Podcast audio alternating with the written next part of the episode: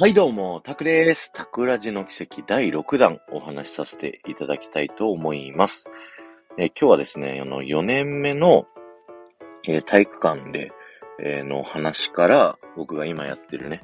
あのラジオ営業の話、まあ現代までをね、えー、軽くダイジェストとしてお話しさせていただきたいと思うんですけど、えっと公共の体育館で仕事をしていてですね、僕はあの後に奥さんとなるまあ、あの、彼女にこう出会うことになるんですけど、すごいね、彼女もディズニーが好きで、で、すごい社交的なんですよ。もともとペットショップの店長やっていて、あの、日本で数本の指に入るぐらいのね、好成績を収めたっていうような、えー、子でですね、すごいみんなから愛される、すごい、ね、本当に尊敬できる子だなっていう思ってたし、ディズニーも本当に子供の頃から毎年ね、It's a Small World の前のベンチで写真を撮るみたいな、そういったことをやられてたんで、僕と境遇も似てて、趣味も合うし、すごいこう、一緒にいて楽しい。なんか話をね、こうしてるとすごい合うし、なんか突然鼻歌とかをね、こう歌い出すんですけど、同じタイミングで二人がね、同じ鼻歌を同時に歌ったりとか、そんな感じでなんかすごい気が合う。で、一緒にいてもずっと、なんかこう、安心してられる。なんか気まずくないみたいな、そんな感じで、すごく仲良くさせてもらってました。で、えっと、付き合う時にですね、僕はその時就職活動してたので、あの、今受けている会社が名古屋のラジオ局ですと。で、もしそこ受かったら僕は名古屋に行っちゃうんだけど、それでも大丈夫っていう風にね、こう聞いたんですけど、それでも大丈夫っていうことで、あの、付き合うことになりました。で、名古屋のラジオ局なんですけども、えー、まあ、この奇跡で散々出てきた例のおじさんですね。そのおじさんがですね、まあ僕がね、あの、最初就職でいろいろ困ってたというか、そもそもオリエンタルランド入りたかったけど入れなかったっていうところで、えっと、今のラジオ局をご自身のつてでですね、えっと、紹介をしてくださって、あの、そこの部長とね、会わせてもらって、で、部長面接から一応僕が、えー、受けさせてもらったっていうね、あの、紹介をしてもらったっていう形になるんですけど、まあ、なんとかね、受かることができて、僕は名古屋の実家に、えー、帰り、えー、彼女とは一年遠距離恋愛をすることになり、で、社会人アメフトチームもですね、あの、一年間は、あの、よねんめの時にね、あの、お世話になったので、あの、自分の自費でね、あの、通えますと。えー、毎週金曜日の夜に夜行バスに乗って関東行って、土日練習、土曜日練習して、泊まって、日曜日練習して、日曜日の夜行バスで帰って、月曜日の朝に、えー、着いて、で、シャワー浴びて仕事行くみたいな、そんな生活をね、一年間送りました。まあ、その、部長さんがね、あの、アメフト経験者だったっていうので、いろいろ理解してくださって、えー、そんな生活やってたんですけど、まあ、しんどくてですね。あの、体力的にもしんどいし、あの、金銭面的にもね、しんどかったです。で、仕事もね、僕初めての営業だったし、その頃はね、ちょっと職場の、えー、社内の人間関係とか比較的ピリピリしてまして、なんか営業マンがね、結構、あの、僕が入る前、に十人ぐらい辞めちゃったみたいな、そんな会社なので、あのー、大丈夫かなっていうふうに思ったりとかしてたんですけど、あのー、なんとかね、僕は僕なりにこう自分で仕事に楽しさをこう見出してね、自分のオリジナルのスポンサー番組みたいなのを作って、いろんな人をこう喜ばせるっていうことができるような仕事だったので、入ってから知ったんですけどね、たまたま。えー、それで、なんか僕がこう、オリエンタルランド入って、やりたかったようなエンターテインメントを作って、あの、人に喜んでもらう。で、いつか、あの、この人みたいな、えー、ことをやりたいって、いろんな人に思ってもらえるような、あの、人間になりたいっていうね、えー、夢を、えー、思って、いろいろ取り組んでいたので、まあ、それにね、こう近いことができてるっていうのが非常に嬉しいなというふうに思っております。あの、最近だとね、あの、就職の、あの、何ですか、就活生がうちの会社を受けるときに、あの、喋るエピソードで、たまに僕がね、こう取り組んできた企画のことを喋る就活生の方がね、こういたりとかをするっていうのを聞いて、すごくね、嬉しくなっております。本当にね、いろんなことをやれてきてよかったなっていうふうに思っておりますということで、で、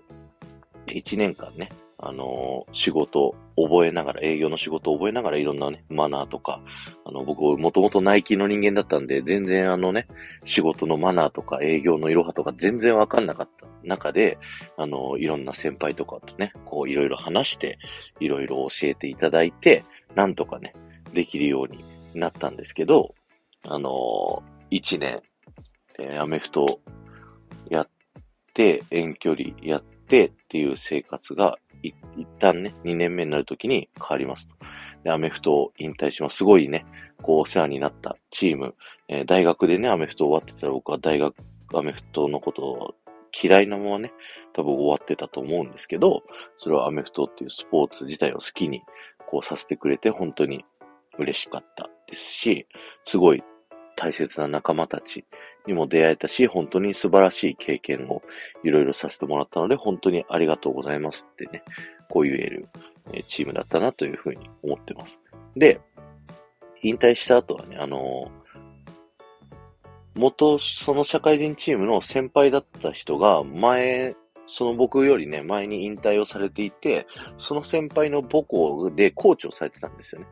で、その愛知県にある学校だったんで、僕もそこに呼ばれて、あの、コーチも経験させてもらったりしました。えー、いろいろね、個別でポジションの子に教えたりだとか、あの、アメフトのね、プレーを、こう、次はこのプレーをしようって指示を出す人まで、こうやらせてもらえたので、それはそれは本当にね、こう楽しかったなっていうふうに思ってます。そして、あの、奥さんとはね、一年遠距離恋愛を得て、名古屋に呼ぶことになるんですけど、まあ、付き合ってる段階からですね、ちょっとうちのお母さんと、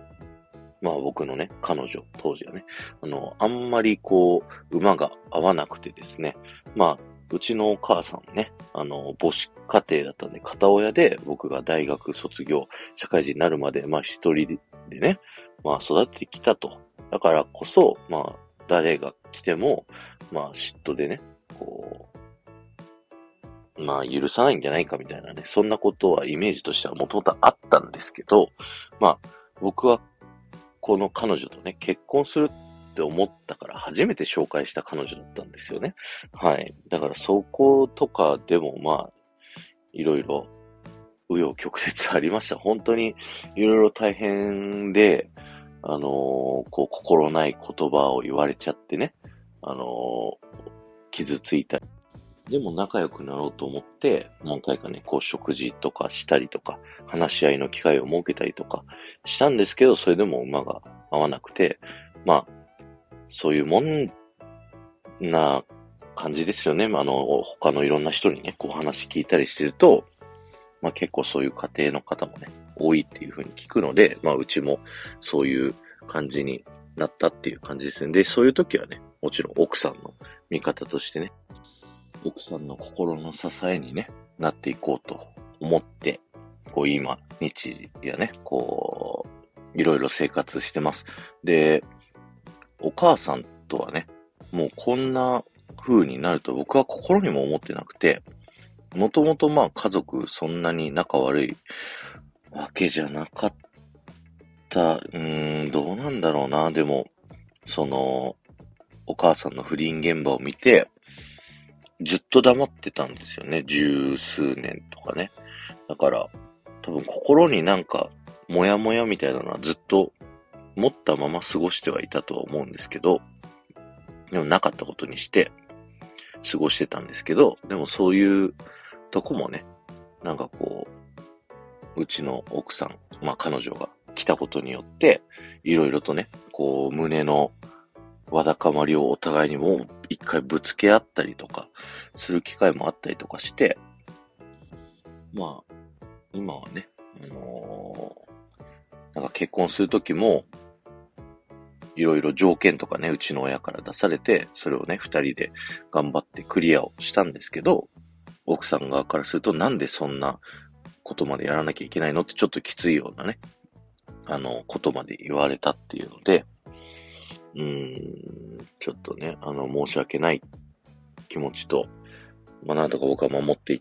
あげないとなっていう気持ちがね、こう、あるっていう、そんなところなんですけど、なんで、その僕のね、お母さんがそこまで、うちの奥さんのことを、こう理解してもらえない。なんで僕が好きな人で、あのー、なんかこう、そ、普通に認めてくれると思ったんですよね、僕は。うん。でも、まさかのそういった事態になって、まあ今も若干ね、こう疎遠関係みたいな感じに、まあ連絡とか取ったり、たまーに会ったりとかね、はするんですけど、まあまあまあまあ、そんな感じにはなっておりますと。で、それをね、僕は、あの、いろんな人から話聞いたりとか、まあ、経営者の集まりとかにね、こう行った時に、まあ仕事をうまくいくには、まず家庭がうまくいかないといけないよっていうね、えそういう教えのね、集まりに行って、あの、人生相談を一回させてもらった機会があった時に、あの、自分とお母さん、僕とお母さんの合わない部分があるっていうのは当たり前だと。なぜなら、あなたの半分はお父さんも入っているから。だから、お父さんとお母さんがいて、あなたがいるんだから、お母さんと合わない部分っていうのは、お父さんを見るとわかるんだよと。だから、あなたはお父さんに会いに行った方がいいよっていうふうに言われました。で、どうしようかなって思って、もう僕さんさいの時にね、お父さんと別れて、顔も名前も知らなかったんですよね。で、それが当たり前で、あの、いないことが、なんかコンプレックスみたいなこともなかったんですよ。あの、おじさんがその、お父さんの代わりっぽいことをね、こういろいろやってしてくれてたので、うん。だから、全然思ってもなかったんですけど、でも、お母さんのこういう姿を見て、今考え直すと、あの、お母さんとお父さんが、僕がね、一番最初喋った、あの、喧嘩が絶えなかったっていうのって、そういったお母さんの、そういったちょっときつい部分っていうところがあって、お父さんに当たってしまって、で、その結果お父さんが、こう、心のね、逃げどころがなくて、浮気に至って、離婚してしまったんじゃないかなって、これは僕のあくまで推測だから、あの、わかんないんですけど、事実としてはね。というようなこともあって、ちょっとお父さんに会ってみようかなと思って、僕はあの、自分のね、あの、区役所から戸籍をたどって、お父さんの名前を知って、で、お父さんの、あの、住んでるところもですね、こう、いろんな、あの、区役所をね、辿ってって、住所を突き止めました。あの、なんとびっくりしたのがですね、あの、うちの奥さんの実家の近くに住んでおりました。はい。なので、全然、あの、行ける距離なんですよ。で、でもいきなり押しかけて、向こうがね、もう家族もいて、娘さんもいるんですって。腹違いの妹が僕にはいるらしいんですけど、えー、そういうね、お父さんに、うん、どう会ったらいいかなっていう。ね、向こうにね、いきなり会いに行ったら迷惑になっちゃうんで、考えたのが、手紙を書こうかなっていうふうに思ってます。で、今回このタクラジの奇跡ってなんでこの企画をしようかって考えたときに、このね、住所を突き止めたのは実はもう数年前なんです。で、一回手紙の内容も、打った、あの、文章をパソコンで打って送ろうとしたんですけど、なんか違うと思って送れなかったんですよ。でも、うん。今、せっかくね、こういうスタイフで皆さんに僕の経緯、話すきっかけがあって、あの、思い切ってね、あの、出してみようと思って。だから、それをするために、これまでの経緯を僕がね、こう、今週いっしゅうかんで、タクラジの奇跡という企画にして、あの、お父さんに手紙を送ってみようと。えー、そういうつもりでね、この企画立ち上げたんです。なので明日、とりあえず便箋と封筒をね、買ってきて、手紙を書いて、それを出すっていうところがね、明日の放送になる予定なんですけど、どうなるかな、ちょっと、あの、決めてたんですよ。決めてたんですけど、ちょっと今、この場になってまたドキドキしてきました。なんか一回ね、書いて、出そうと思った時もなんか、うーん、その、自分がさんじゅうねん会ってなくて、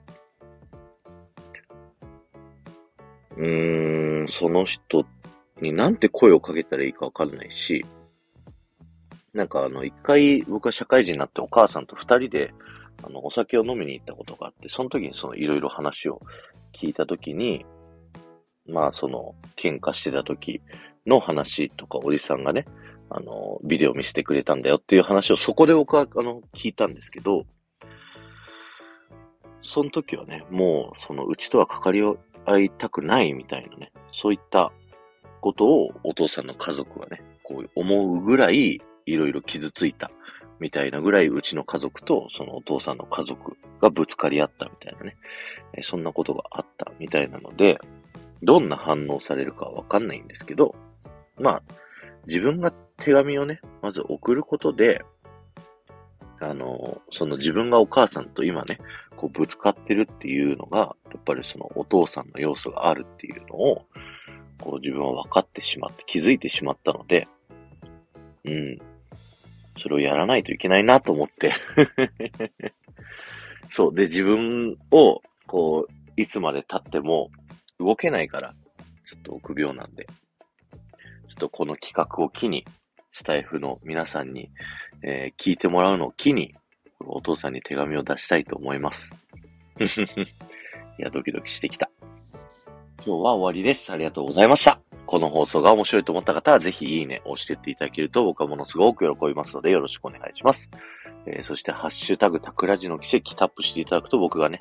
えー、生まれた時から現在に至るまでのお話をさせていただきました。あのー、仕事の話の方はあんまりしてないと思うんですけど、仕事の話はね、結構いろんな人とのコラボで喋ったりとかね、あの、ラジオ局の話とか結構したりしてるので、まあいいでしょう。割愛します。まあ僕の家族の話をね、まあ中心にお話しさせていただいて、うん。で、今もこのね、状態が続いてるので、なんとか新しい、そして未来へ向けて、ちょっとアクションを起こしてみようかなと思いますので、明日の放送も楽しみにしててください。ではまた。